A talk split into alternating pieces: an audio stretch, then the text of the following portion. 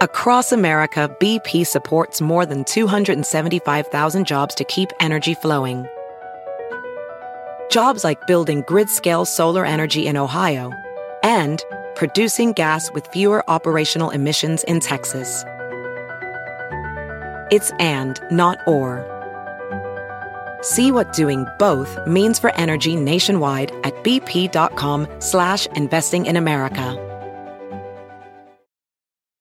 Welding instructor Alex DeClaire knows VR training platforms like Forge FX help students master their skills. There's a big learning curve with welding. Virtual reality simulates that exact muscle memory that they need. Learn more at meta.com slash metaverse impact. You and Betty and the Nancys and Bills and Joes and Janes will find in the study of science a richer, more rewarding life. I'm Indre Viskontas. Welcome to Inquiring Minds. This is a podcast that explores the space where science and society collide. We want to find out what's true, what's left to discover, and why it matters.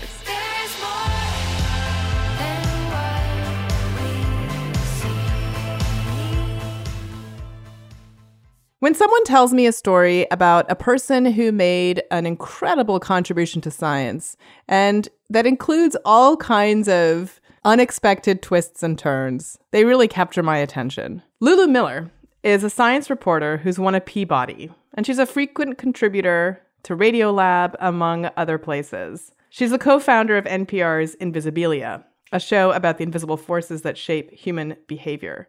So it shouldn't be surprising that she was the one who uncovered all of the backstory about this one person that I'd never heard of, David Starr Jordan. Apparently, in his day, he had actually discovered nearly a fifth of all the fish known to humans. And then the 1906 earthquake trashed his entire collection. But that didn't stop him from continuing his work. Lulu Miller's book, Why Fish Don't Exist, is a story of loss, love, and the hidden order of life. It's part memoir, part biography, but really also a philosophical take on taxonomy in general and how we catalog all of the living things with which we share this earth. Lulu Miller, welcome to Inquiring Minds. Hello. Thank you so much for having me. Your book is such a delight. I, I, have to say, there have been a number of times when I've lost track of time while reading it because I get lost in these just really profound stories that you tell. And they're not only stories of your main character, David Starr Jordan, but also of your own journey. So I want to start by asking you to tell our listeners, like, why did you pick this particular person to write a book about? I know, and spend so many years with. I didn't mean to. I really didn't think it was going to go so far. But I, I mean, I think for me, so he's this kind of obscured naturalist from the 1800s. And I think for me, it kind of goes back to growing up with a scientist father who was very dogmatically atheist and nihilistic. And like anytime I'd go to him with some kind of big question about what is the meaning of life or, you know, is there magic? Like anything from as soon as I could understand words, he was telling me there's no meaning, there's no magic, like there's just atoms and chaos. And I loved it. He's a very playful, fun guy. And he showed me how to kind of like savor life and find a lot of wonder through science. His whole thing was like, let's focus on what's really here and what we can prove and see and find wonder that way.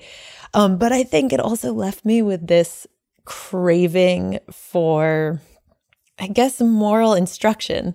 Um, I think the way that he talked about the world was always just that nothing meant anything. And if it meant something, it could mean many things. it was ambiguous. So there was just this like craving for some moral clarity. And I, I was in my late 20s and had kind of just like messed up a lot of things in my life, had messed up a relationship, had left a job that I loved, was trying to work on fiction, really wasn't working out. And I just felt really lonely and lost and unsure of basically like if you keep working on something that doesn't seem like it's going to work out, is that the path to insanity, humiliation, loneliness? Or is that what you need to do sometimes? Is that a kind of like faith? that will get you somewhere. So that was my that was my emotional question and I heard about David Starr Jordan. I had heard about him years ago as this passing anecdote, as this guy who did not back down in the face of destruction and chaos. So he, his first collection of fish was struck by lightning and burnt to the ground. 20 to 30 years later, he built up another collection and it came down in the 1906 earthquake of San Francisco. And he, instead of kind of giving up and thinking, hmm, maybe the quest of order is doomed in a world ru- ruled by chaos, he just kept going. And he invented this weird little technique of sewing labels to directly to the fish, his specimens themselves, so that in theory, an earthquake could no longer separate a label from a fish and his order would stay tight to the fish. And I don't know, it's like this obscure technique in taxonomical storage practices. But for me, there was something really deep about that gesture and that decision to keep going and keep fighting and believing chaos got me. Well, I can, I can reel it in. I can tame it. I can overcome it. And I kind of, I don't know, because he was a scientist, he just appeared to me like a person who might have something to teach me. And I wondered authentically, I heard that one little detail and I wondered what became of this guy and who he was. The beauty of this particular person, too, is that he kept these very detailed journals, which, uh, you know, a lot of scientists do, but often that's just, you know, their lab notes about what's going on. They, you know, it's, I think it's, it, at least these days, it's very rare for a person to write uh, also so many details about their own life. And so, you know, you describe this, you know, getting and you know these out of print journals from a secondhand bookseller, and the you know the even the amount still stays in my hand twenty seven ninety nine. um, so, can you tell us a little bit about what it was like when you started to do the research here, and and you were able to kind of use his journals as a primary source? Yeah, totally. So that's when it turned. I thought I'd write a short little essay about this guy or something, and then yeah, he was he was a journaler. He wrote poems, he wrote children's stories, he drew, he like had philosophical treatises. He was such a great I mean there was so much in there and he's really funny. Like he's a a great writer, really vivid and he's funny. He'll say these little things like I've never something like, you know, I've never known a man who can shout and tell the truth at the same time and I'm like, oh, these deep little weird things are like, one of my life goals was to clasp my hands and jump through them. Like, such a nerd. Like, I don't know. There's, there's just so much charm um, and weirdness. He's weird. Um, and, he, and as a boy, he was really passionate about the natural world. I mean, always, but especially these stories from his boyhood was kind of sweet. He was like bullied and a loner and just took all this comfort in the natural world. And who's not going to love a character like that? But very quickly I, I started to see that his life I don't know, without giving too much away, or maybe we can talk about it, but he he has a serious dark side too. And so it was this interesting person to study because he's charm and you fall in love with him. And then you know that you are also like getting increasingly horrified by him. So for me as a person to just unravel and try to understand, it was so rich and so I don't know, it felt like my own little thriller. Like falling down his life was just, it was not boring. It was just, it was like filled with charm and and intrigue and danger. And so I just I just kept looking and there was so much there. There was so much to look at. I still, I I, it's gonna be a long time before I can get this image out of my head. You start it with your book, and then it's all, you know, comes back again in the middle of the book as as we catch up to that time, and it is essentially what's happening during the 1906 earthquake to this collection, and you know, you you start out the beginning of the book with this description of he's got all these specimens. I mean, he was you you mentioned that he was responsible for like naming like a fifth of all the fish that we had known in his time. So like really prolific, like really important, big collection that you know yeah shatters and i you know could just imagine him standing in this in this room with just like shards of glass and bits of fish and like labels willy-nilly everywhere um, and, and that's how you start out your book. And then we come to this scene again in the middle of the book, having learned a lot more about him. And so, you know, I kind of wanted to ask you a little bit about, you know, how learning about who he was and you know how he sort of you know on the one hand it'd just be interesting to hear a story of a scientist who lost his collection and then had to rebuild it right? But like it becomes so much more interesting with all these layers that we hear about that the things that he went through. So can you tell us a little bit about sort of that moment in his life and why you found it so interesting? Yeah. I mean, I think what I was wondering is how does a person like let's imagine for me it, it would be writing. Let's let's imagine that like 20 years of stuff I'd saved saved on Dropbox just vanished or was all, you know, all the sentences were out of order. Like how would you not just crumple into a heap and like give in to despair and just think, oh, I can't even do this anymore, or or ne- like I would never try to resurrect what I had lost. And and yet he does. It's like he just dusts off and keeps going, almost like a toy, like a, a wind up robot, robotic car or something. You know, just boom, let's keep going. And um, and I think how he filled himself with that optimism, like what he was whispering to himself to keep going, was what I was really curious about. And interestingly, so he, on one hand, he has this strong scientific mind. So he believes in these ideas that science generally hates beliefs, is something his teacher says, that you should never trust a belief, that you should look to nature, not books. You should look to the natural world itself for all your knowledge. And so he has this kind of extreme, I would call it an accurate worldview, suspicion of magical thinking, of hope. Um, and yet, the more, and so he prides himself on that. One of his favorite pastimes is going to seances in San Francisco and debunking the mediums. So he's just like, he's very particularly wary of magical thinking or optimism. But then, with the more and more you start to like he says that, but the more you start to look at his writings in other situations, he kind of reveals that he actually has all this confidence and overconfidence in what humans can do and how he actually believes they're stronger than the fates themselves. And so I think that basically kind of what I learned about him is that he prides himself on having a humble worldview but when push comes to shove, when he's in moments of desperation, you can see this through his behavior, how he treats people throughout life. You can see this in how other people's descriptions of him. Um, he behaves with like utter hubris and recklessness. And so it's interesting to think about how those two things can exist in a person. I feel like it's so relevant today too like in, in a sense you know because a lot of us i think are struggling with seeing some of our heroes uh, science being not left alone in this uh, Me Too movement, be, you know, behaving badly. And I, I, think that there there is this kind of you know question that people have is, well, should should science then be like I understand if an artist who behaves badly, you know, is shamed and then their art suffer, you know, is is is devalued because art is something that is tied to the identity of the creative who makes it. But science is not supposed to be that way, right? Like that's the whole difference between scientific and artistic creativity, right? And so like should we take down a person's scientific value if they are an asshole? you know, if they are if they behave immorally?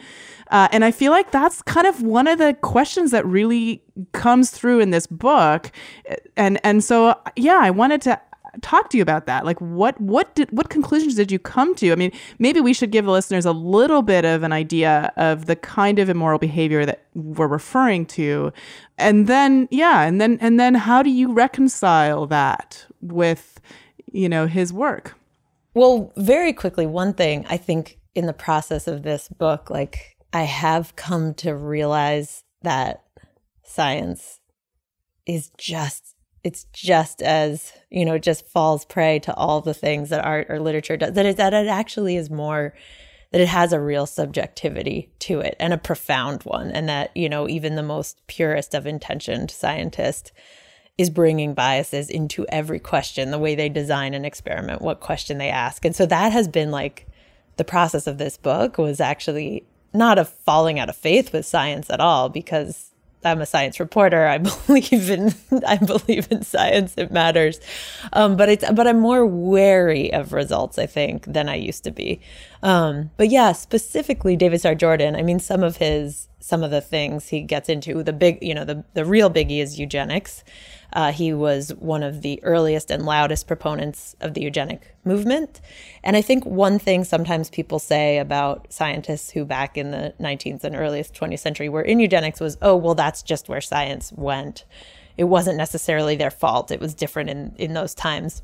But the truth is, there was, and this was something that really astounded me, there was tons of opposition to the eugenics movement everything from the Catholic Church to judges to heroic governors. The Pennsylvania governor struck down their the first eugenics law in Pennsylvania, saying that it would, you know, that it would be to inflict cruelty on a class that we have undertaken to protect. I mean, there was tons of scientific and political opposition to eugenics, and yet he, David Starr Jordan, just clung to his certainty that um, there were certain traits that could be extinguished from the human population by sterilizing people.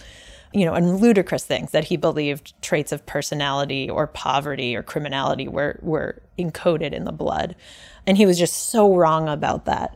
There and, and he really pushed for it really hard in the face of in the face of opposition. And then there was more interpersonal stuff. He was he could just be incredibly reckless and and violent, basically with emotionally violent um, with anyone who stood in his way. There are just these horrific stories of people that he threatened or fired or told lies about. Um, and then the, the, there's a there's a there's a real potential that he was involved in a murder or pot or short of that pretty definitely involved in the cover up of a murder. And so he has a a really dark like the the breadth and depth of his wreckage is is pretty extreme.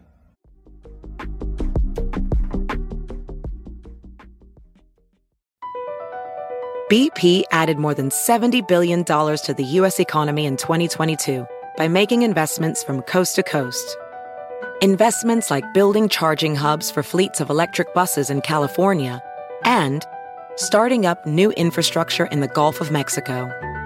It's and, not or.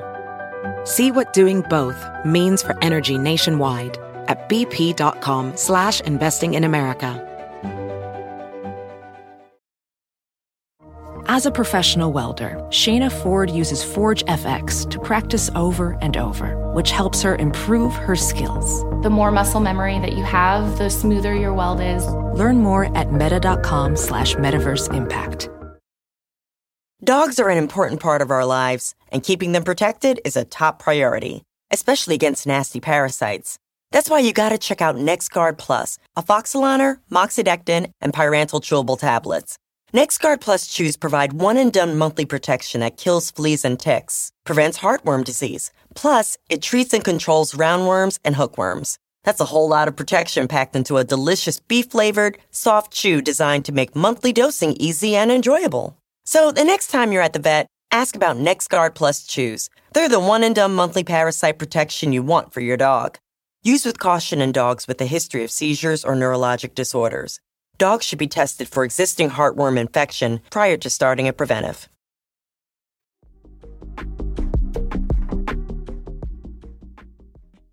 I'm glad you brought that up because it just tells our listeners it's not just about a guy who collects a bunch of fish. I mean, there's there's a lot in this book, which is why it can be so hard to put down.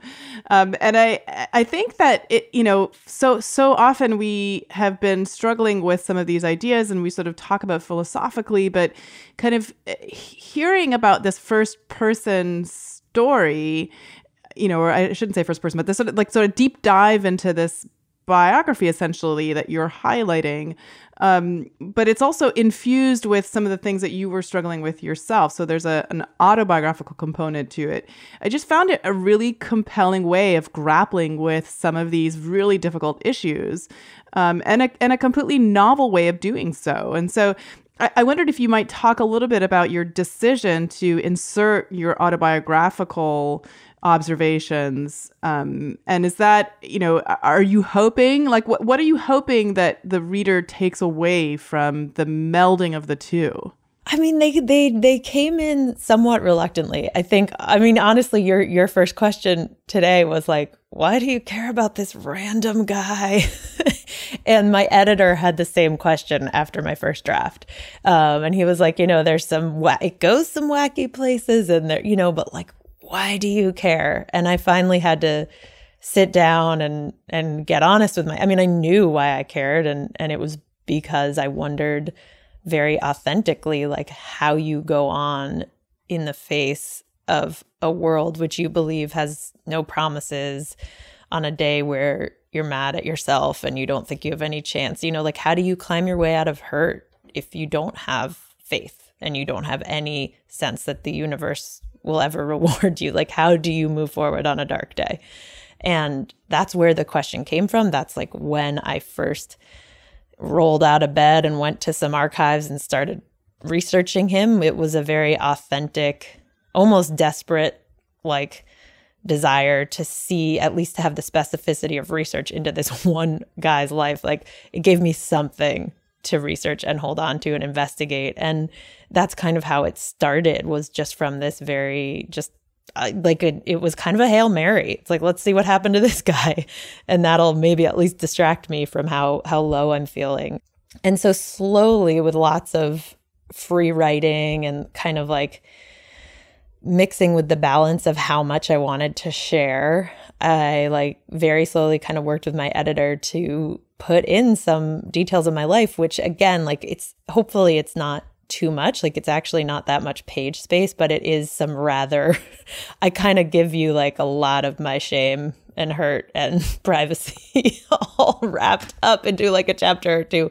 Um, but I think, I think at the end of the day, you know, I've been working, you know, on shows like Invisibilia and where we, we, we really talk about darkness. We talk about people's emotions. And I just, you see from listener mail, it's like, oh, thank goodness someone's just saying this, like, and not saying it in a voyeuristic, you know, kind of way where it's like, ooh, this person is weird for having a dark thought. It's like, yeah, we all have them. What the heck do we do with them?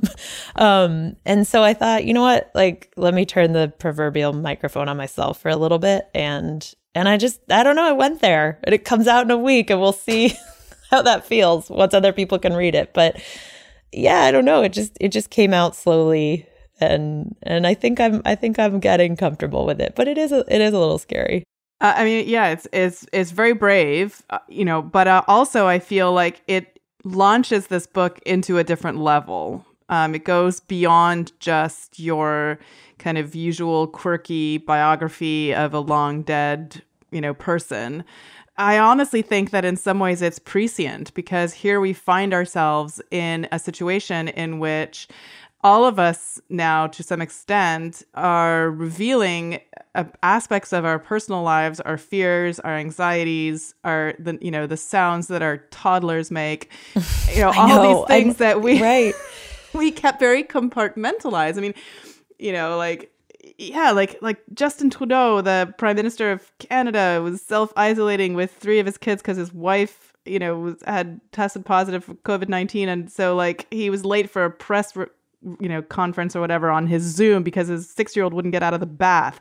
You know i mean like it's like it's a different world. It is and it is so intimate it's like we're all you know there's all these jokes about like covid hair or you know but it's like we were like going into a place separate from our homes gives us this illusion you know like at least it, it forces us to like snap into this other self and it is weird conducting all this work at home. Like it is profoundly, it's really intimate. It is. And you have to like look for the one place in your house where the background doesn't show what a mess you are. and like yeah. just all that. It's it's intimate. It's strange. And yet in some ways like I feel like it's it's a good time to go back and look at some of these scientists from, you know, the 19th century or the you know, turn of the 20th because they they were much more willing I think to divulge some of their personal thoughts for better or for worse.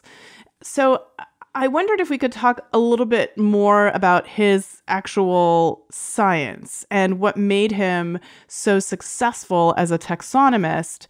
And you know, we we you mentioned uh, Louis Agassiz. I don't know if I'm butchering his name. And um, you know, this is also where like the story continues to become so poetic because in that moment after the 1906 earthquake, or during the 1906 earthquake, I should say, when he, you know, if if you can think of him as looking back towards his mentor for help, you know, he goes outside his office and he sees the statue of uh, you know, Louis like literally head first in the cement with the feet poking up, like totally overturned. It's comedic. Like that I'm like that was one of the images where I was like, "Oh my god, I got to write this thing." Like this is so it just seems not only is the universe telling you order you'll never succeed in ordering me with the lightning and then the earthquake.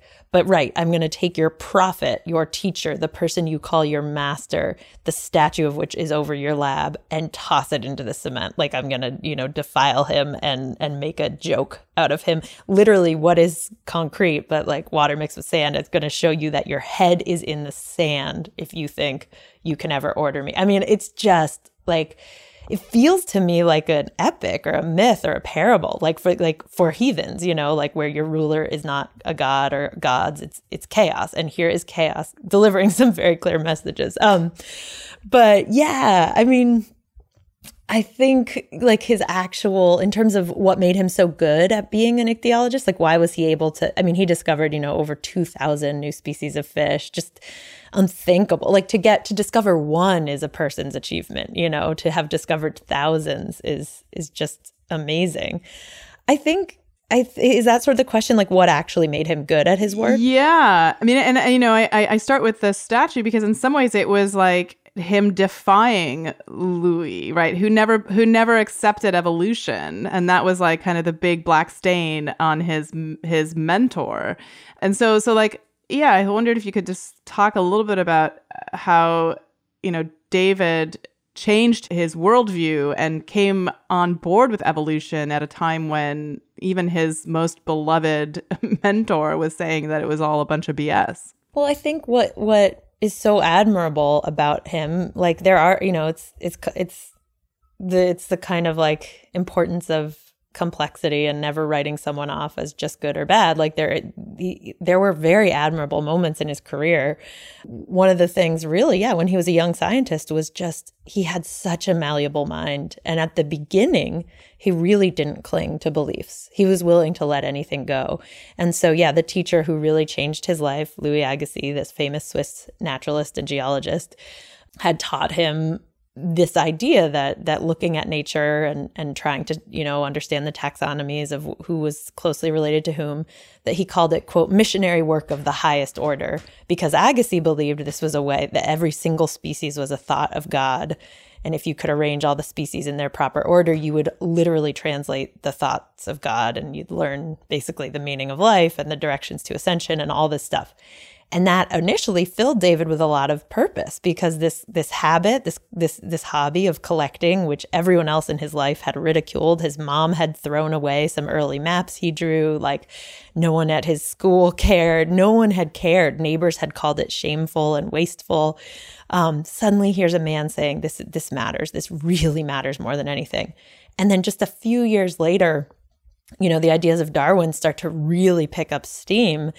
And Darwin's saying, no, species aren't created by God. Darwin leaves a little bit of room for God. He says that maybe there, you know, there might be a divine sheen to the natural world because God is involved in the forces themselves, but that it's not at all what Agassiz said. It's not, you know, it's not a thought of God. It's not reading a text. And it was really hard for David. He has this wonderful line that goes, I, I went over to the evolutionist camp as a cat might be dragged by the tail or something. That might not be word for word, but it's basically like I was pulled against my will to the evolutionists, but I went there. And you know, like, I love that line because it hurt his heart to do it. But he was such a good scientist because he he looked at the natural world and he couldn't deny all these these points that Darwin were making was making like specifically the idea that species aren't as necessarily distinct from one another as we would like to believe because sometimes species can cross and this side of like the the line between species is actually a really gray area. And so he went there. The world showed him something he didn't like, but he he observed it. And and I think that throughout his career he was he was obsessive about looking he loved the hunt he had a real unease with the unknown ever since he was a little kid like he wanted to name every star then every flower and finally it was fish. And so there was this like i think the mix of his success was basically obsession. He hated the unknown. He wanted to name everything. He wanted to know what everything was. And then a carefulness. He he would look at species for such a long time and he would be wary of beliefs of what people said who was related to whom you know. He would he would look to nature for answers. And in my opinion his life really devolves or or he starts to go astray and when he when he clings to his certainty like that's what did him in he could not let go of a belief in eugenics and he he closed his eyes to counter evidence. He just he started clinging to a belief and that is where he got into trouble. Like that that for me is the big lesson. Like uncertainty is your friend. Uncertainty can do incredible things and that we should all bring more uncertainty into our lives and it's very hard. It's very uncomfortable, but that I mean that to me is the clear lesson of him. And, I feel like it was that belief and, and that, that really kind of shunned him from the history of science books. You know, this is why he became an obscure figure in a sense, uh, perhaps. And, you know, like, yeah, we don't we don't want to talk about someone who was so profoundly wrong about something, you know, so profoundly important. So your book, uh, for our listeners uh, to be reminded, uh, is called "Why Fish Don't Exist: A Story of Loss, Love, and the Hidden Order of Life." Uh, it took me a long time to understand that title. Why yeah. fish don't exist. Yes. Uh, so, can you, you know, tell us a little bit about that choice and what it means? Yes. Can I ask you, do you think, where are you? Okay, like, and you can be the most 100% honest. Like, do you think fish exists now? um, I mean, you know, uh, if anything exists, fish exists. right? Like I think that yeah, I you know, I I this whole idea of of naming and, you know, yeah, I I I I don't know. yeah, I don't know. You do. You still believe in fish. You were not convinced. That's okay. Okay. So, what it means is basically that taxonomists, people, modern day taxonomists, people charged with trying to figure out how all species are interconnected and who was descended from whom and all, all that kind of stuff. Um, they have, since the 1980s, most of them have been pretty clear that fish as a legitimate evolutionary category of creatures does not exist. So what does that mean? It means like it's a sloppy category. It would be like saying all things that have spots and are loud that's a that's a category. So fine, it's a category you can make, but it doesn't tell you anything about the natural world or about evolutionary relationships. And basically the idea here is that to have a true group of creatures, it has to include an ancestor and every single descendant. Fish has all these things, some of which are actually way close, more closely related to us than to each other. So take something like a lungfish, which looks like a fish. It's scaly, it's slimy, or a coelacanth. People thought those were extinct. They're still around. It's this like scaly, fishy, it's like the fishiest fish you could ever imagine. If you actually look inside them, you start to see all these things. Um, they basically have lung like organs. They have this thing called an epiglottis, which is a flap over the throat. There, there are all these technical things I won't bore you with, but that make them more closely related to mammals than to other fish. And so when you accept that, like when you're not distracted by this cloak of scales and the fact that they live in the water, then you start to realize, well, to call that category fish, you'd have to either include like frogs and humans and birds. Fine, you could still call that fish and it could mean vertebrates. But to be more precise and to actually talk about a group of creatures you can't use that term. Like it doesn't, there's actually far more nuance in the water and you'd have to start using a few other words that, that differentiate it. Like basically to me, fish is like a kind of gerrymandering where we're trying to push creatures further away from us that are actually closer um, to preserve a sense of, of separation and a sense that we're higher than we believe we are. And so, you know, I've got to get my soundbite down of how to do that. But I think to me, the main thing is like a kind of on one hand fine fussy semantic distinction i don't care i'm still going to like eat fish for dinner but i also think it actually deeply matters where we have to think like even our most basic terms might be wrong that like we shouldn't trust in the most basic things. And when you let go of the fish you start to see that like a lot of your understanding of the natural world of order itself may be totally bunk. And so for me it's this mantra. It's this it's like a you know it sounds kind of cliched when you simplify it but that it's like question everything even the most basic things under your feet because you your assumptions and your intuition about what's what may be profoundly wrong. So yeah that's kind of that's what it means to me. No, I mean, it, I, yeah, I love hearing you talk about it because I feel like it's, you know, I'm asking the impossible of you, which is to take some of these really deep and profound ideas that you, that kind of emerge or emergent properties of your writing and the story in your book and like put them into a few simple sentences. And I'm, I'm glad to hear that it, it's not just me that finds that really difficult because, yeah, no, it's you know, hard. I don't and, want to oversimplify it. and like, as for a title, I mean, there was a lot of, going back and forth. I I always wanted it to be called that. Like this was the I, I kind of set the book out with that as the title with the hope of it being like this suspense and this dare of like what the heck lady that that pays off at the end. And I hope it pays off but who knows? But for a while you know my publisher for a while was like this you know like I know it's an annoying title. Like they were like no. Like they really were like please come up with something else. And we I mean, I had lists. I could pull them up. I don't know. Like they, we, I, I tried. I authentically tried to come up with something else, but then I kind of finally went back and forth with my editor, and we were like, "This is the title of this book." Like, it may be off-putting or eye-rolly, but like this is the title of this book. So, um, so it stayed. and, yeah, and no, it's it's great. Yeah, and I and I and I hold on to fish in part because it's one of my daughter's first words. like, and yeah, the irony, of course, is that um, we speak to her in Lithuanian, and in Lithuanian, fish is žuvytė or žuvis, which is really hard to say. And like, she has not learned that. But the other day, um, she's 18 months old, and uh, we were watching, you know, I was letting, because, you know, we're all self isolating. And so there, you know, my six year old was watching a, a, a movie, and, and my daughter points to it and says, fish. And we were just like, what? Where did you even oh get that oh word God. from? Okay, wait. Anyway. That okay. I was. I almost just told you this, but I was like, oh. Two nights ago, my my son is 18 months old exactly. Two nights ago, in the bath, he said fish for the first time, and it's probably like his 11th word. I was kind of trying to make a tally of like what other words he does, you know.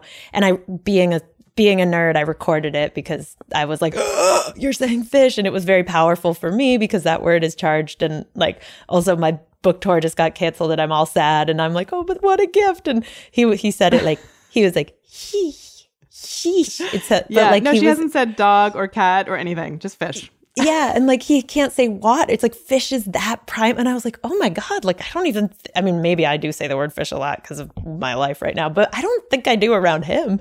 And I was like, wow, fish is that basic. And to me, I was both like, oh, what a gift and how cute, but then I was also like this is the mo this is the loss of innocence like or there was just something really powerful me that that was his 11th word. And it's so interesting to hear for you too that it's like yeah it's a basic concept weirdly. It's it's like a way we separate ourselves from creatures. And and what i'm trying to say in the book is like it's a false term. We are much closer to the things in the water than than we think. And that matters for the planet that matters for science but that also matters i think for how we like view one another and how we view the weird little hierarchies we create with each other and just to it's like for me it's a call to arms to to just keep questioning like who is an expert who is not who deserves you know care or attention or whatever services whatever it might be just like keep checking your assumptions. And and for those reasons it like yes it's this stupid annoying philosophical fussy semantic distinction but it's also like to me has it,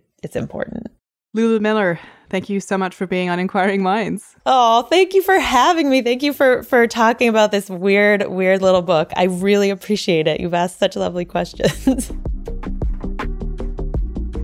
so that's it for another episode. Thanks for listening, and if you want to hear more, don't forget to subscribe. If you'd like to get an ad-free version of the show, consider supporting us at patreon.com slash inquiringminds. We need your support these days more than ever. Another way to support us is to give us a review wherever you find your podcasts. I want to especially thank David Noel, Herring Cheng, Sean Johnson, Jordan Millar, Kyle Rahala, Michael Galgul, Eric Clark, Yushi Lin, Clark Lindgren, Joel, Stefan Meyer Ewald, and Charles Blyle. Inquiring Minds is produced by Adam Isaac. I'm your host, Indre Viskontas. See you next week.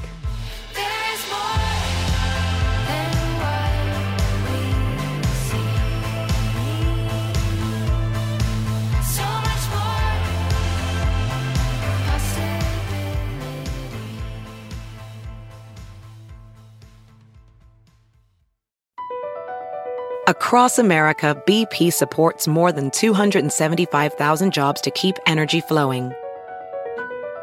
Jobs like building grid-scale solar energy in Ohio and producing gas with fewer operational emissions in Texas. It's and, not or. See what doing both means for energy nationwide at bp.com slash investing in America.